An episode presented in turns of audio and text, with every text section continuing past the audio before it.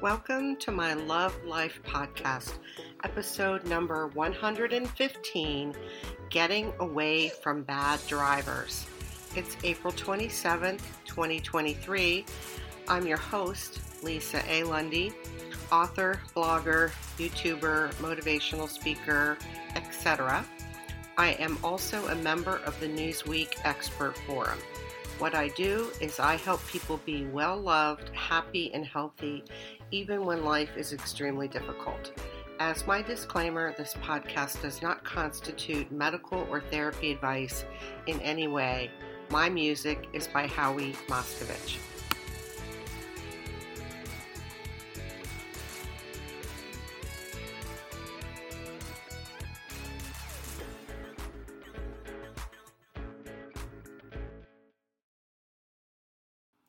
Getting away from bad drivers.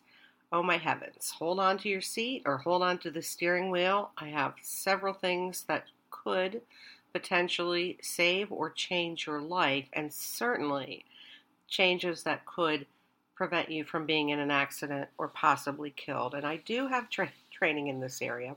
Yes, I do have some training. And uh, so let's get going. If you happen to be new to my content, I hope that you will visit my website at www.lisaalundy and enter my current giveaway because that would make me happy. Here is my disclaimer. I am not a therapist. I am not a medical healthcare professional in any capacity, and nothing that I say in this podcast or any of my other podcasts or any of my content or YouTube videos is intended or designed to be medical or therapy advice. If you happen to be listening to this podcast and you are feeling hopeless, or you feel that life is just simply too hard for you to continue, or you are feeling suicidal, I am asking you to stop and make a phone call. I'm asking you to call the National Suicide Prevention Lifeline at 1 800 273 8255. That number again is 1 800 273 8255. I am asking you to talk about it. I am asking you to tell people how you feel. I am asking you to take the help that is available because there is quite a bit of help available. Might not be from the people you think should help you, but there is help nonetheless. My next note is for the deaf and hard of hearing community. I currently have transcripts for my podcasts on the rss.com hosting platform. Within anywhere from one to three hours of a new podcast being published, a transcript will be generated and then available for you. I ask for your forgiveness and compassion and as I work to improve my speaking, my flow of speaking, the pronunciation of my words in order that you have a more valuable transcript. So hopefully, hopefully I'm making some progress. All right, let's get going. Advanced driving. Advanced driving tips is really what this is.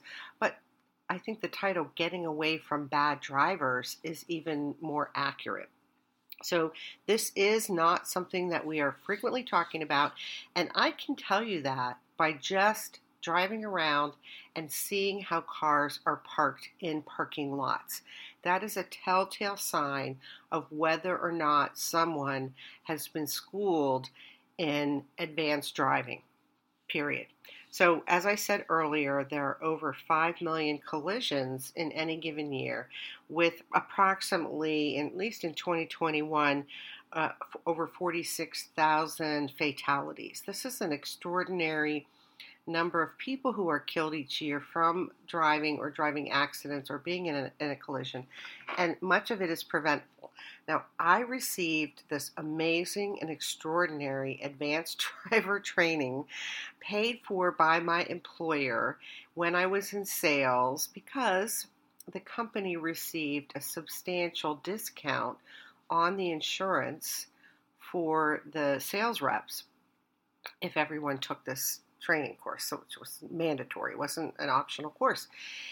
And it was fascinating. And by the grace of God or whatever, I was able to not only implement these tips and these ways to avoid accidents, being killed, being rear ended, but I was able years later, years and years and years later, to have the privilege to um, spend a lot of time with someone who actually did advanced driver training for a living, and I was so excited because I wanted to reconfirm everything I had learned from years ago. And that particular person was quite stunned that I had such vivid recollection. Well, hopefully, you will have vivid recollection as we move through this podcast because it could make a difference in terms of life saving abilities. The course that I was required to take was conducted by retired state troopers who worked for an entity that did this advanced driver training. And I will not ever forget, I've never forgotten their, their opening line of the class, which was all accidents are preventable, which I sat there thinking to myself, hmm, this is going to be very interesting. I don't know how you prevent someone from rear ending you. Oh, I'm going to tell you about that because they did tell me about that. They told all of us about that. And I have used that over and over and over and over again to prevent my car from being rear ended from the car behind me. Now, the top causes of car accidents are number one, distracted driving. Number two, tailgating. Number three, drowsy or sleepy driving. Speeding and intoxication are number four and five.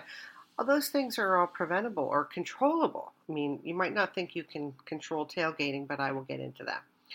So, I have trained three other drivers at, at a minimum, and I have practiced every little tip that I learned, and it's it's really stunning in my opinion. All right, so the first thing we're going to talk about parking. As I mentioned, when I pull into a parking lot, I do a scan of the parking lot and I can see the way that most cars are parked. The way that is best for you to park could prevent you from killing a child. It could prevent you from having a fender bender. Now, we did every year in the United States anyway, there are any number of children who are killed having been run over by a car, oftentimes the family car, often by a relative, in their own driveway or in a parking lot. And, and I know that that's true because it recently happened uh, in our area. Although I will say, most of the times that is kept out of the newspaper and it is kept out of the obituary.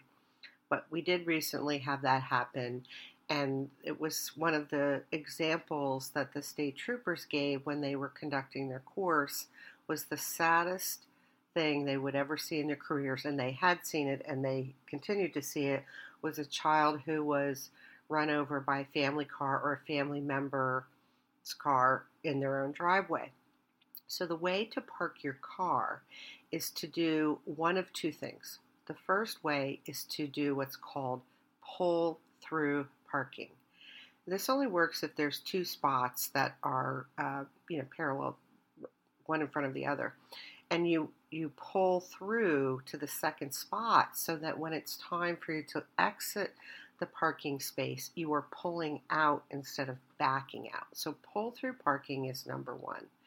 Number two, if pull through parking is not available, and because some parking lots will have a row where you have the, the double spots, and sometimes they will have simply have parking where you can't pull through because there's an island or a curb or something else, in which case you back into the parking spot. So for parking. This is the way I train my kids. This is the way I was taught. This is what I reconfirmed. You either want to pull through so that when you leave the parking spot, you are pulling out face forward, or you back into the spot, which, of course, if you back into the spot, when you pull out, you're pulling out face forward. Of course, that's not necessarily going to prevent a child from being run over, but it decreases that likelihood. And if there are children around, which there are children around in parking lots, by the way, at the big box stores, at the grocery store, whatever. You want to be scanning and be watchful for that. But that particular piece, parking, pull through or back in, it used to be that more car accidents were in low at low speeds in reverse gear, which is the fender benders I'm talking about in parking lots, which by the way, which by the way, I just helped uh, a car avoid this in the parking lot of the grocery store last week because there were two cars backing out. They were simultaneously backing out, backing out into each other, both of them unaware that another car was backing out. So I started yelling loudly and and there were kids in the one car and they got their father's attention who was the driver of the one car and he stopped. I mean, he stopped, and it was like inches. It was, it was miraculous that he stopped in time, but he did stop in time because he had kids in the car who saw me, you know, flailing and yelling. And then, so he stopped. So there was a rear end fender bender that was avoided, and he pulled down the window of the his child's window and yelled out, "Thank you so much! I can't believe it! Like I, like thank you so much! I can't believe it!" And I said, "You're welcome." So if you want to avoid fender benders, then this would be the first rule to implement. Always do pull through or back into this par- parking spot. And you know, it's just it's even more present to me because there's a store that I visit and they just had a whole bunch of other stores open near them and now the parking lot is packed. There's hardly ever a spot open. And I have witnessed many, many near misses. I mean, I even honked my horn one time because they were just going to hit each other. so this is like, this is basic. This is so basic, but it's so basic, but we're not doing that out in the world. So this is your number one thing. Um, if there's kids around, look, see, make sure somebody has them. This is the same thing is true for animals because there are people who who let their animals run, and if you're not careful, you'll run over their dog or their cat, and they're just kind of oblivious. So that's number one pull through or back into parking. Now, the next idea, oh my gosh, is crazy. It's, it might sound crazy to you, but let me tell you, oh my gosh, this works phenomenally, which is preventing your car from being rear ended. I have talked to many people about this who are in disbelief that this would work. At the same time, I have done this over and over and over again and prevented my car from being rear ended. And what happens is you're driving down the road and you can see the car behind you, sometimes coming out of nowhere, is just coming up on you with velocity. They are just approaching you way too fast. And and oftentimes or sometimes it's because the driver of that other car is distracted. So they're not slowing down. They they have no inclination to stop. So there are four different things you can do to prevent your car from being rear-ended. Number one is to hit your flashers. So all of a sudden you're driving down the road you see the car behind you has either come up out of nowhere quickly or is way too close to your bumper or what have you, or it looks like they're not paying attention, you can hit your flashers. Number two, you can start to gently zigzag your car, paying attention to your own driving, you know, and and that sometimes will get their attention. The next thing is you put your turn signal on and start to make an exit to the road like start to exit the road if it's possible. You have to drive safely, so sometimes if you're on a, a major highway, it might not always be possible, though, you know, getting on the berm is better than being rear ended. And honking your horn. Now, you can do actually all four things to prevent yourself from being rear ended. And I have done all four things, including getting my turn signal and getting myself clear and off the road. And one time in Canada, oh, it was foggy and it was dark and it was raining. And uh, I could tell this car was just coming up on me with such great speed that, that they didn't, they weren't either paying attention or they didn't see me. So I started to zigzag, put my flashers on, I was honking my horn. They literally just careened off into the next lane they I don't know, they just probably missed my car by inches. It was such a close call, I will never forget it. But these are things you can absolutely do to prevent your car from being rear-ended. I don't know about you, but why would you want your car to be rear-ended? Now, along with not having your car being rear, rear, rear-ended is not this this whole notion of not allowing someone in another car to ride your car's bumper because what will happen if they don't have a safe distance behind you and someone runs out in front of you or there's an accident that happens suddenly right in front of you you will hit the brakes so you avoid the accident in front of you they will hit the brakes, but they won't have enough distance, so they'll rear end you. So, keeping a safe distance from the, the car behind you is another key piece to not only not being rear ended, but also um, safe driving. And again, you can use all four of the things that I've indicated to keep a distance between the car behind you. You can't control their speed, you can't control them. And there are some drivers, unfortunately, who have no clue that they should have one car length for every 10 miles per hour or follow the two second rule. They have no clue that they should have some distance. And sometimes you can even see, you can see the driver in your rearview mirror. If you can see the necklace, that you can clearly see the other driver, they are way too close. So you take an action to stop that. And sometimes the action is you have to put your turn signal on and get off the road. Find a find a safe place to exit or pull over until you can clearly, you know, re-navigate. And sometimes the reason that happens is because a driver has decided that it is their right to go 60 or 70 or whatever in a 35 mile zone and you are in their way. So they are going to ride your bumper until you get out of their way. That's just literally how it is for some people. And my recommendation is your job is to make sure that you you are safe, your passengers are safe, and you avoid any accidents because they could be fatal. So making sure that the car behind you doesn't ride your bumper is your responsibility and i've just given you several ways to do it. But i don't i don't engage in aggressive driving people. Don't like don't provoke the car behind you. If they want to go 70 get yourself out of their way let them pass you and and watch them speed off you may frequently sometimes see them in an accident down the road but don't get into this power trip with the car behind you thinking, oh, I'll teach you a lesson. I'm going to slow down now. Like, don't provoke the driver behind you. And some people, some people do that and some people enjoy that. That's really not a good idea. Now, the same thing holds true with the car in front of you, that you want to make sure that you have the safe distance between your car and the car in front of you.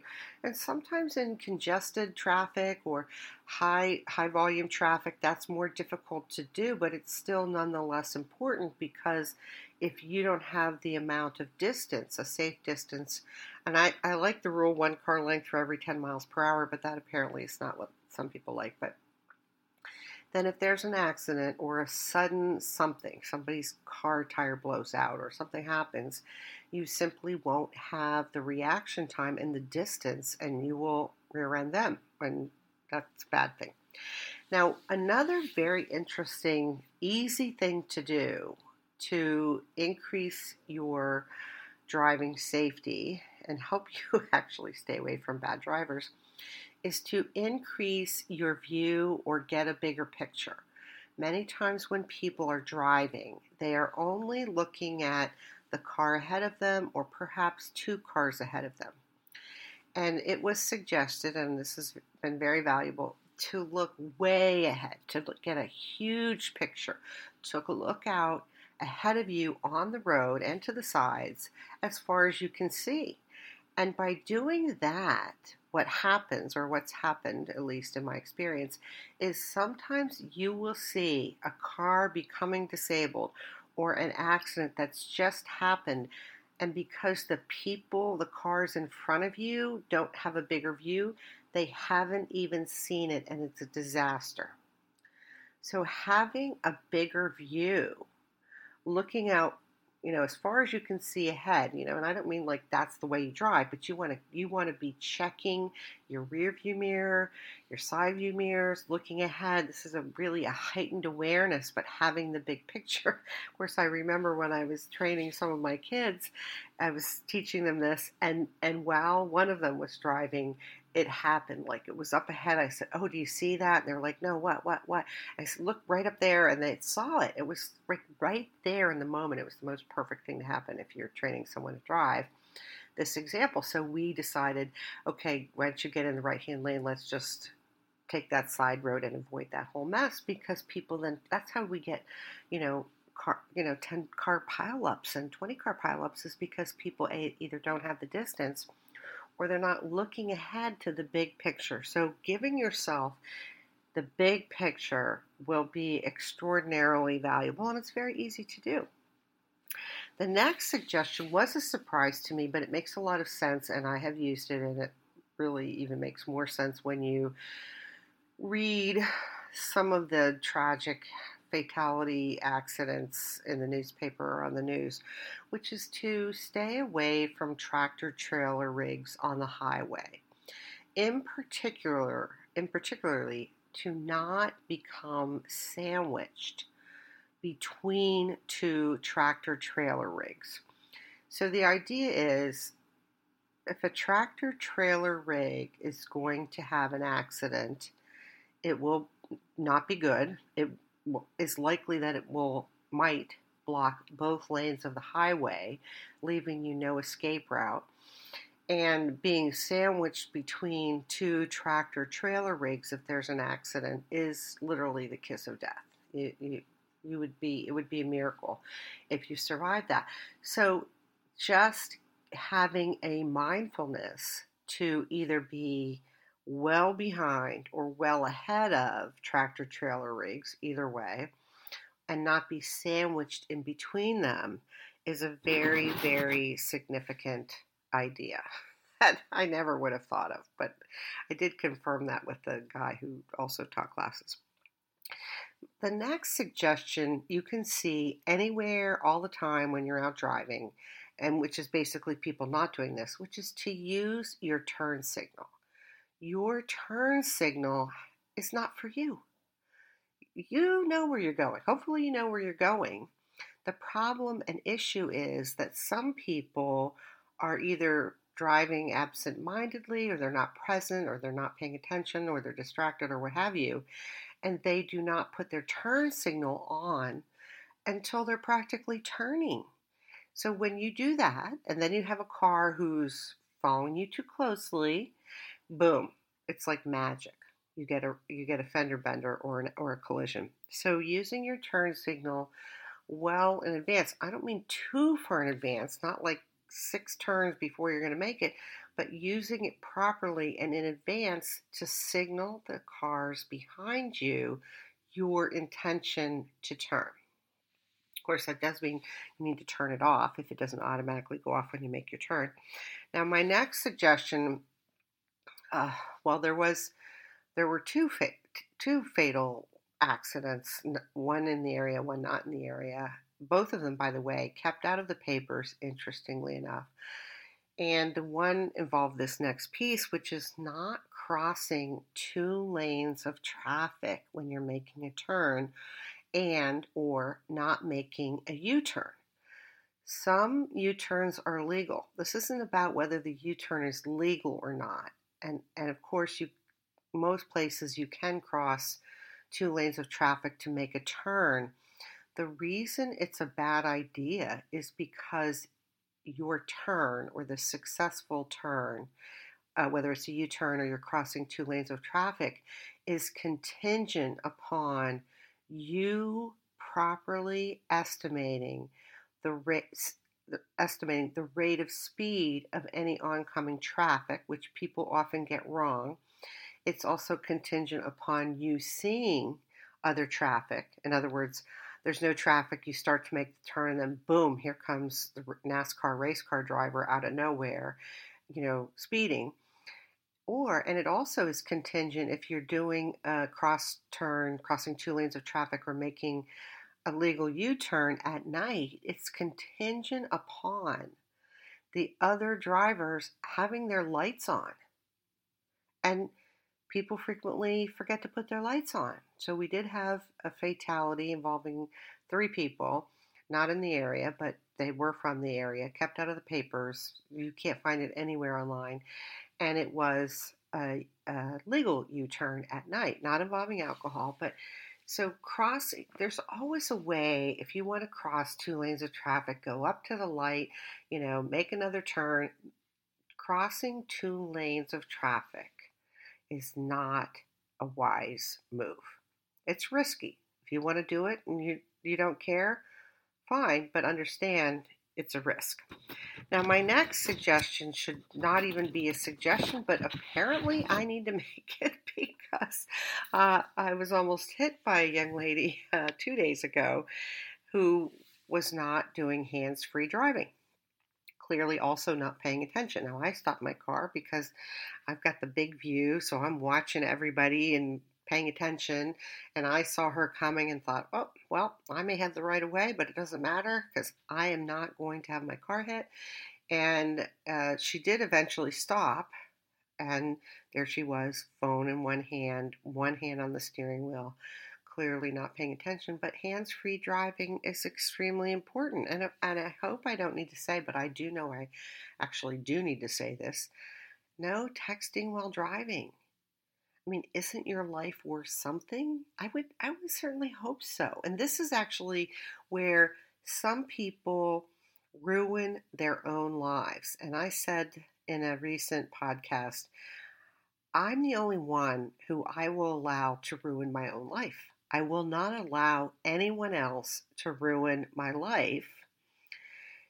So I clearly don't do things that could ruin my life because why would I do that? People who text while they're driving are risking ruining their own life, killing themselves, killing someone else, but people do it all the time. And surprising people, I have to say. So to knock that off, that's not that's not smart and it's not a good idea. My next uh, tip, which came from the class, and it's very interesting, which is called daytime running lights. And daytime running lights means you put your lights on the minute you get in your car, whether it's day, dusk, morning, all day long, all night long, you have your car lights on. I don't mean like the little, you know, parking lots. I mean your whole full headlights on. That's what's known as daytime running lights. Now, back in the day, the United States did not require by law daytime running lights. And back in the day, Canada did require daytime running lights. So I did look it up before this podcast to see if the United States has come to the table and if we're now with it. No, we're not with it. We still do not require daytime running lights. The reason you want to do this is because it will make your vehicle much more visible, much more visible, which with all the distracted driving, sadly, people texting and driving, etc., you know, your car being more visible helps you avoid an accident or might help someone else avoid hitting you. so, daytime running lights all the time, every time. That's a great idea, and and someday maybe the United States will come to the table and go, oh yeah, we're a little bit we're a little backwards here. Now daytime running lights are required. Using your horn. this is very interesting because I know when I was teaching my kids to drive, they did not really want to use the horn. And I've actually driven with quite a number of people who also had a reluctance to use their, their car horn. Your car horn can help prevent an accident. It can get the attention of another driver, even if you wouldn't be involved in the accident. When you see something going south, like you see a driver who's texting and has no eyes on the road, clearly that's an accident ready to happen. You could honk your horn, get their attention, and they might they might stop doing it. They might not stop doing it. But you can use your horn to wake up other drivers. The next uh, situation, and it's very interesting, which is your car I don't care what kind of car you have, what kind of vehicle you have, your car or your vehicle does not do well on ice, does not do well on black ice, and does not do, do well in freezing rain or icy snow. I hate to break it to you. Now, the interesting thing when the troopers were presenting the driver training, they really brought up some good points. Your life has value. So if your car is not going to run properly, I mean, cars can't drive on ice. That's just like they'll slide around, but they're not going to be able to grip unless you have chains on, and I don't even know about that. You know, reschedule your trip, postpone your arrival time, make some changes because your car is never, ever going to do well on ice, black ice, frozen ice, freezing rain, or freezing snow. So make some changes. The next suggestion is being prepared. And and from the beginning of the time when cars were around, this is this has happened. It continues to happen, by the way, which is there will be a sudden change in the weather, which could be an unexpected snowstorm, unexpected something, and people get trapped or stuck because they're not prepared. When you are driving a vehicle, it's really optimal to have some snacks in your car, some bottled water, some blankets, some kitty litter or sand if you're in an area that has weather, inclement weather, snow or possible snow, or at least through the winter, blankets, and make sure that your car has antifreeze, windshield wiper fluid, oil. So some people have gotten tr- and enough gas in your car which I'll come back to.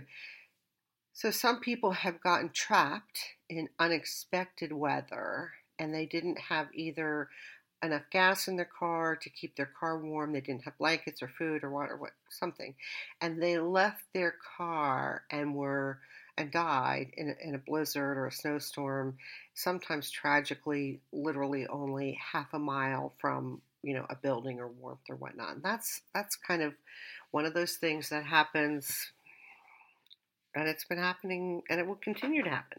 But being prepared will help you for the unexpected.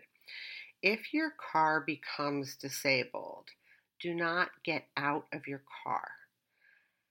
The reason being is because the likelihood of you being hit and killed goes up immensely. That's just a good, solid rule. And I know there are people who've gotten out of their car and they've gone to the side of the road and they were still hit and killed. Your best shield and armor, if your car becomes disabled, is to stay in the car where you've got 2,000 tons or whatever of steel and, and metal around you to protect you. You could be rear ended, yes, but you at least have some protection. Now, the next piece actually came from an ice storm in Buffalo, a surprise ice storm when the trees in Buffalo were still in full bloom and had all of their leaves. So we had a surprise October storm one year and it just took the trees right down. Some of them just came right out of the roots, became uprooted, and some of them split in half. It was un- unbelievable. But it took out the power grid took out much of the power grid, not all of it, but almost all of it. And when the when the power grid goes down, you can't get gas at a gas station unless they have a generator or unless they miss the power outage.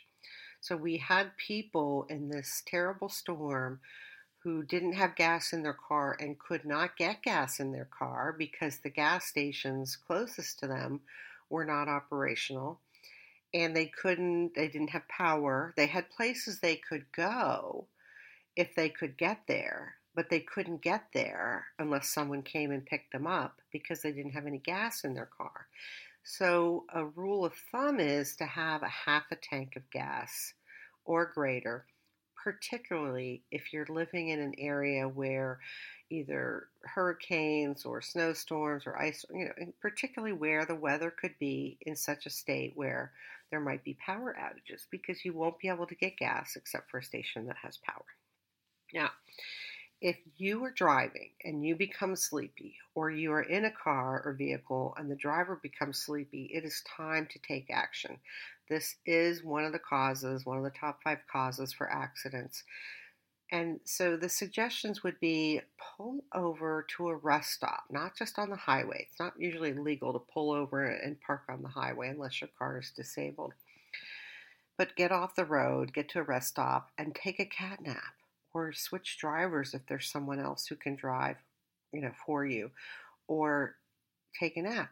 Get some coffee, get something to eat, keep the window open you cannot continue to drive if you're drowsy. It's just the most dangerous thing in the world. And you can do things. It's probably a little difficult to fall asleep if you're actually eating food or chewing gum or eating, you know, doing something. And I know having made long trips, I would get a little tired. So I'd pull out the whole arsenal, open the car window, cool air, you know, I would get people in the car talking to me. My kids would hate that. I'd be like, look, I'm a little tired. I need somebody to talk to me. So I need to get in a conversation, and then the kids would engage me. So you just don't drive sleepy. That's just a no no. All right, my next suggestion wasn't from the driver training, but I, I stand by it, which is to call in erratic drivers. There will be people driving when you're out in the world driving who are having a heart attack or having a stroke or having a seizure. Or they might be high, or they might be drunk, or they might just be distracted, who knows, or they could have been texting and driving. But call them in on your cell phone, your hands free cell phone, because you could be preventing a terrible, terrible accident. And the other piece of that is if you see a disabled car or you see an accident, call it in what people often do is they assume that someone else called it in. So, years ago, I started this practice of calling it in, whether it was a disabled vehicle or, or an accident that I had driven past. And I was just literally flabbergasted. I was flabbergasted that there was only one time that I ever called that, that it had already been called in. Every other time, I was the first one to call it in. Now, I wasn't the first car to drive by it. I was probably like the hundredth car to drive by it, or the two. I mean, they're so. It's shocking. Call it in. Don't assume that someone else has called it in because if it's a disabled vehicle, they need help. If it's an accident, they also need help. But it's shocking to me like I would just, and my kids were little, they'd be like, oh, I'd be like, oh, well, someone probably already called it in, but we're going to call it in just to make sure. No, nobody else had called it in. So don't be afraid to call erratic driving in or accidents or a disabled vehicle. You might be the only one. Making sure your vehicle is in good operating condition may seem like common sense, but it does need to be said because this is a cause of some accidents, whether it's a tire going out or some other condition. Making sure that you have enough antifreeze, windshield wiper fluid, and oil will be helpful. Now, my next piece is about aggressive driving. So it seems to me over the last number of years, maybe two decades, it seems like aggressive driving has gone up, in my opinion. So if you see someone, whether they're behind you or you know, you see them coming up in your rearview mirror, you see this aggressive driving, first of all, stay away from them. They're probably not okay, like whatever's going on. But secondly, if you see someone who's really being aggressive in their driving, I would I would call it in. I mean, what's what the heck? If the police are busy, they don't have to go. And if they've got someone sitting around waiting to give out tickets, they might be happy to have go hunt down this red Corvette that's cutting people off or doing whatever. I mean, you know, what the heck? And my last suggestion really is well, uh, more of a newer suggestion because of airbags, which is if you were the passenger in a car, and I know I've done this because I didn't know, if you're the passenger in a car or vehicle you should never put your legs up on the dashboard or dangle them out the window because if the airbag goes off, if there's something that happens, sudden braking, what have you, and the airbag goes off, the most likely outcome is that the velocity of the airbag will either sever or damage your legs, and you may never be able to walk again. I know it's comfortable sometimes. If you get to be the passenger to put your legs up on the dashboard, that's not a good idea. I would not ever do that again, having done it. So here's your takeaways. I hope if you do nothing else, you will immediately start doing pull through parking or back in parking because you will A, increase your likelihood to miss a fender bender, certainly, possibly to miss you know, hurting someone because you won't see them. And I certainly hope you're going to begin to see, like, wow, what this is a novel thought that I could prevent a car behind me from hitting me or rear ending me. It is a novel thought. I will grant you it's a novel thought. I know. I remember the novel thought when I was in class, and then I remember the novel thought as I employed that technique to prevent someone from rear ending me. So I hope you will share this podcast on social media, make some changes, and safe driving to all. I'm Lisa Lundy saying thank you for listening to my Love Life podcast, episode number 115 Getting Away from Bad Drivers. I implore you to make some changes to your driving and especially to the way you park your vehicle, and you could save a life or prevent an accident.